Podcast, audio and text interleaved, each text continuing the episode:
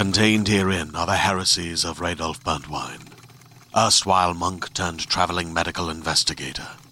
Join me as I uncover the blasphemous truth of a plague ridden world that ours is not a loving God, and we are not its favored children.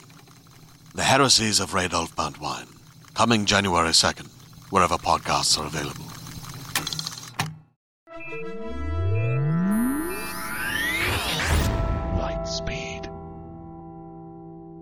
Hello, and welcome to the Lightspeed Magazine Story Podcast. I am your host, Jim Freund. Lightspeed Magazine is edited by John Joseph Adams, and our podcast is produced by Skyboat Media. Today's story is The Universe, sung in stars by Kat Howard, narrated by Gabrielle de Cuir. Kat Howard is the World Fantasy Award nominated author of over 20 pieces of short fiction. Her work has been performed on NPR as part of selected shorts and has appeared in Lightspeed, Subterranean, and Apex, among other venues. Her novella, The End of the Sentence, written with Maria Dahvana Headley, came out in September 2014 from Subterranean Press. You can find her on Twitter as Cat with Sword, that's Cat with a K, and she blogs at strangeink.blogspot.com. And now, buckle up. We're going to Lightspeed. The Universe, sung in stars by Kat Howard. There is music in the stars. The stars, the planets, the asteroids, the galaxies. Everything that is flung, whirling in orbit through space and time. We dwell inside an enormous, ever changing symphony, and each of the many universes sings a song of its own. I replicate them. I make clockwork universes, astraria and orreries, planets and stars and galaxies made microcosm and set ticking in orbit. Gears of bronze and iron and titanium, planets of marble, and stars of precious faceted stones, diamonds that twinkle in the light each orbit in perfect harmonic distance, so that the piece performs the music of the spheres. It's a different kind of beauty from that of the living universes, one artificial and made in miniature, but the songs are no less real for it, and the beauty no less true.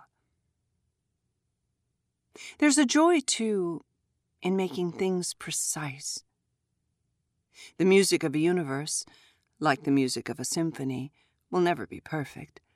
There will be dropped notes, missed rests, accidental sharps or flats. They are living things, and so they are flawed. Orreries are mechanical. If I do my work properly, there is no unexpected variance in their song. I had just finished setting a rhodolite in the turning rose of a nebula when Karina walked into my workshop. She had a universe spinning around her as well. Stars blinked in the darkness of her hair. But hers was living. It's beautiful, I said, picking up my loupe so I could examine it more closely. Pocket universes weren't as rare as they used to be, but I had never seen one in resonance with a guardian before. I walked in orbit around Karina. A comet flamed through the wildness of her curls, then flashed and died, bright echoes of its passing sparking like inverse shadows in the darkness. You should talk to them, Vera, she said. They're always looking for qualified guardians, and you've kept that star going longer than anyone expected. My hand went to the nape of my neck, where a white dwarf cooled. I only wore it outside when I was working. Potential customers were fascinated by it. I don't think it will last much longer, It was becoming more and more atonal, which was usually an indication of imminent death. All the more reason to see if you can be approved for a universe. A galaxy whirled like a halo at the back of Karina's head, and I could hear its resonance. I'll put in a recommendation for you. Thank you, I said.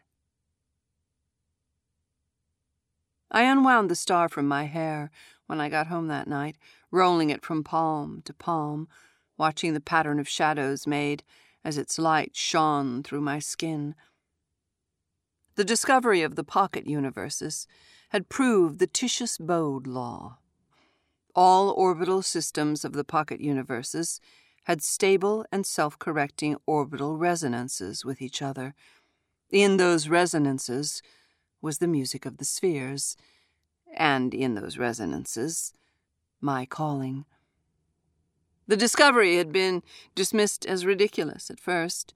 Seeing universes were impossible to take seriously as proper science. But then the pocket universes started dying. In some cases, they would collapse in on themselves almost as soon as they were born. So the pocket universes, and the salvageable pieces of the dying ones, were assigned guardians. Someone to ground the resonance until they were stable, or to help ease the passing of the dying stars. Someone to play them music until their own songs were known. That last was the key. Without music, the pocket universes could not survive on their own. I had built a musical universe for my dying star. A rotating cylinder inside a clockwork box that plucked a series of steel teeth I had etched with constellations.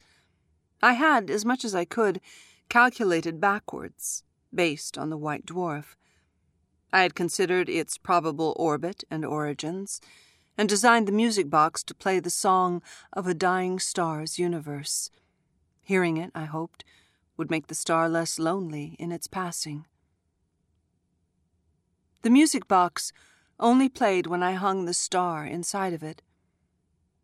I closed the mechanical universe around the solitary star and listened as the quiet lullaby began.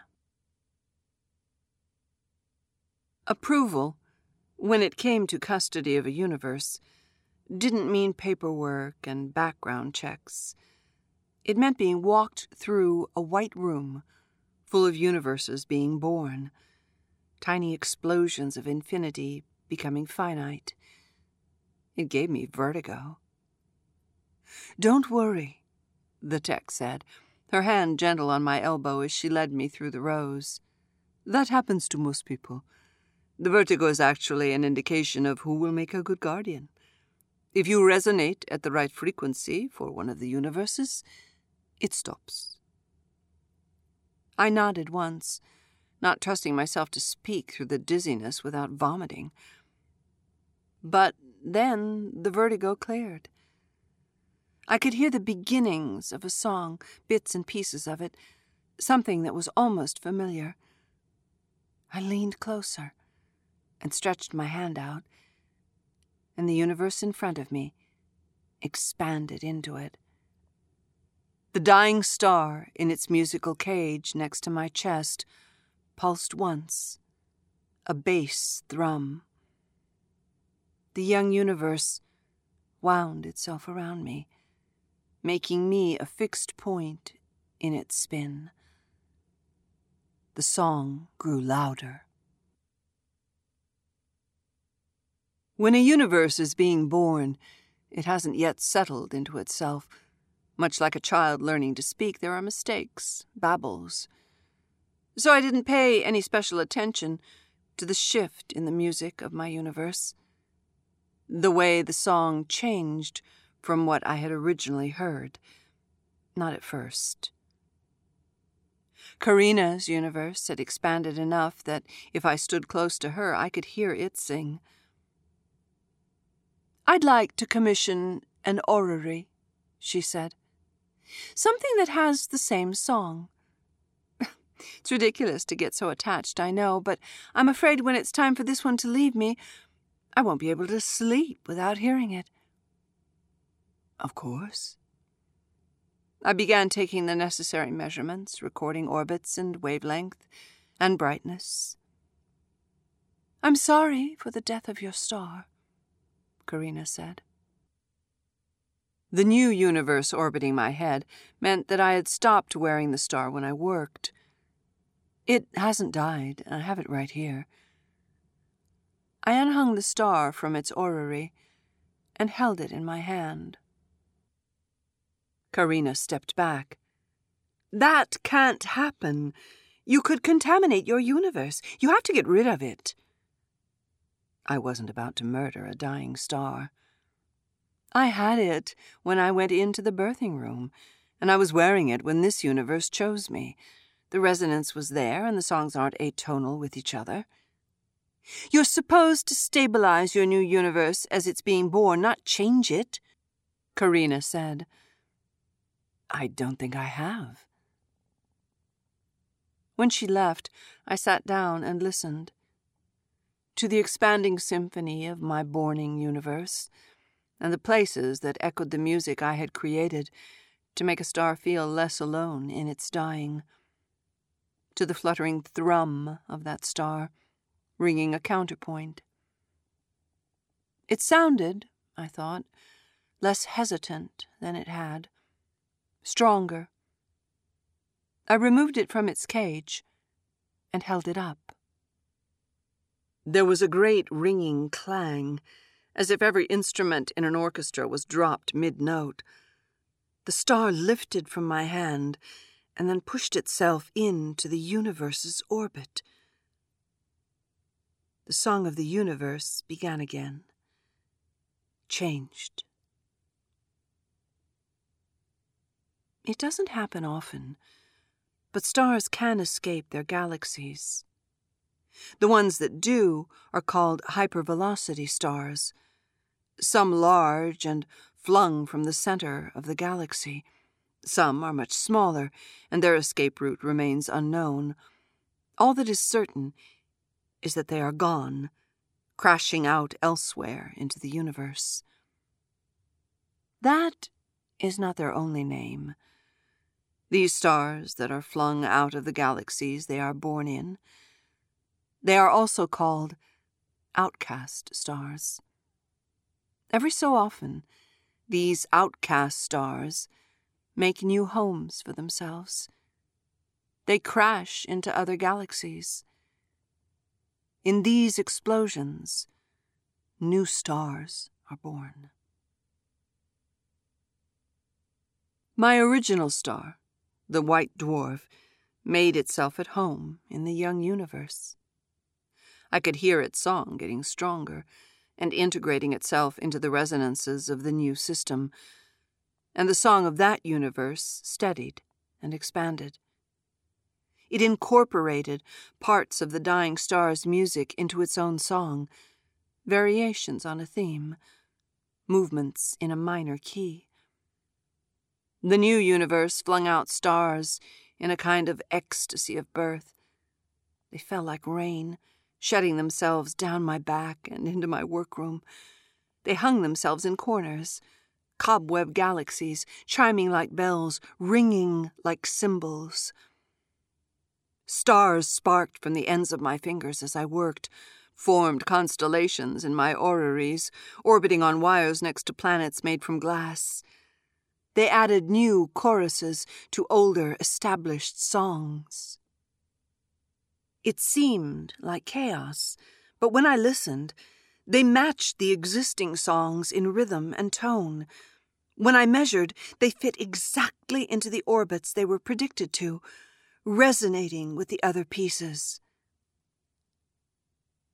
I've never heard of anything like this happening before, Karina said, as she examined the orrery she had come to pick up. The song of her universe was nearly complete. It would be ready to leave her soon. I've measured and checked. All of the new stars obey Titius Bode. All of them sing in harmony with the music of the spheres.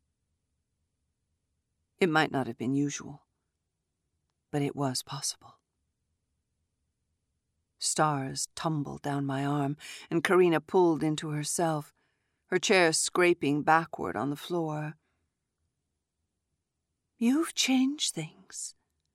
That isn't what a guardian is supposed to do. You are supposed to keep the new universe safe while it learns how to sing. That's all. What better to teach it how to sing than something that it already knows? She shook her head. But what happened changed the song. Yes, I said. It did.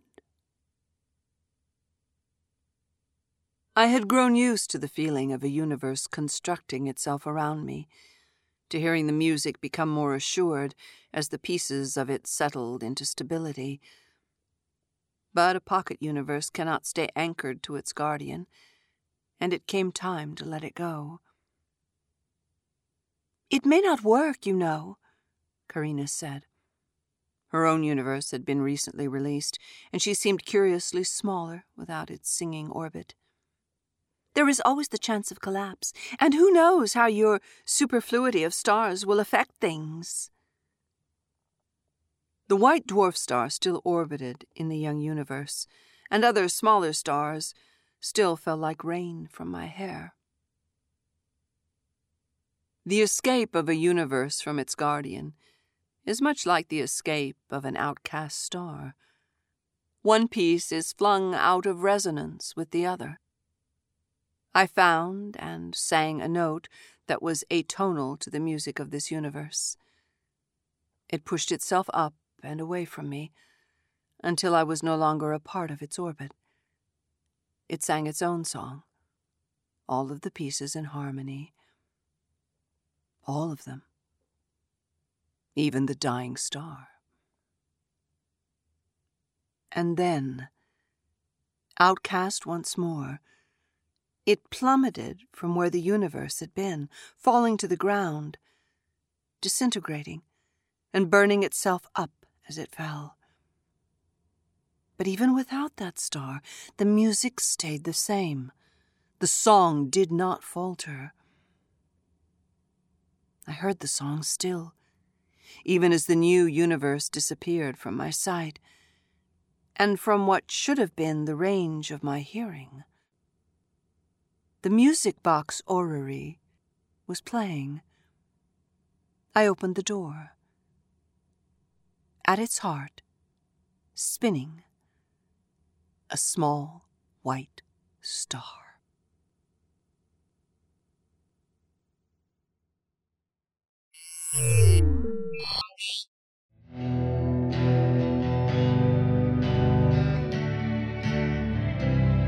Welcome back. You have been listening to Gabrielle de Cuir reading The Universe Sung in Stars by Kat Howard. We hope you enjoyed it. If so, please help spread the word by leaving a review or rating at iTunes or the social media venue of your choice. Lightspeed Magazine is edited by John Joseph Adams. If you are not already a subscriber to our Hugo Award winning magazine, check out our many options at lightspeedmagazine.com slash subscribe. Skyboat Media, the most respected independent audio production team on the West Coast, produces the stories for this podcast. They are headed by the Audie and Grammy Award winning narrators Stefan Rudnicki and Gabrielle de Cuir check out their website at skyboatmedia.com. Music and sound logos are composed and performed by Jack Kincaid. Post production for Lightspeed is in association with yours truly. Our audiobook, Lightspeed Year One, contains all of the podcasts from our first year and is available at downpour.com and audible.com. Our issue this month is sponsored by our friends at Acheron Books, the first publishing house to produce Italian fantasy, science fiction, and horror fiction, and distributed worldwide in the English language in ebook format. Learn more at acheronbooks.com. That's A C H E R O N books.com. Thanks for listening. That's all for now. See you on the bitstream. I'm Jim Freund, wishing you cheers from all of us at Lightspeed.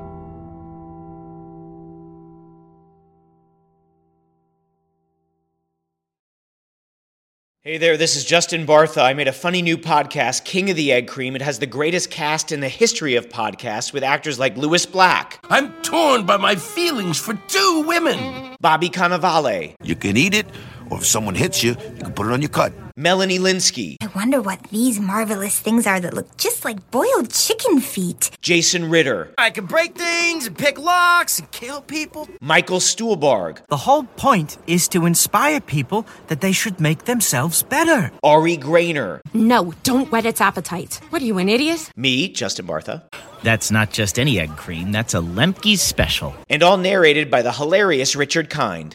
This is the story of Harry Dalowitz and how he rose from nothing to become New York's King of the Egg Cream.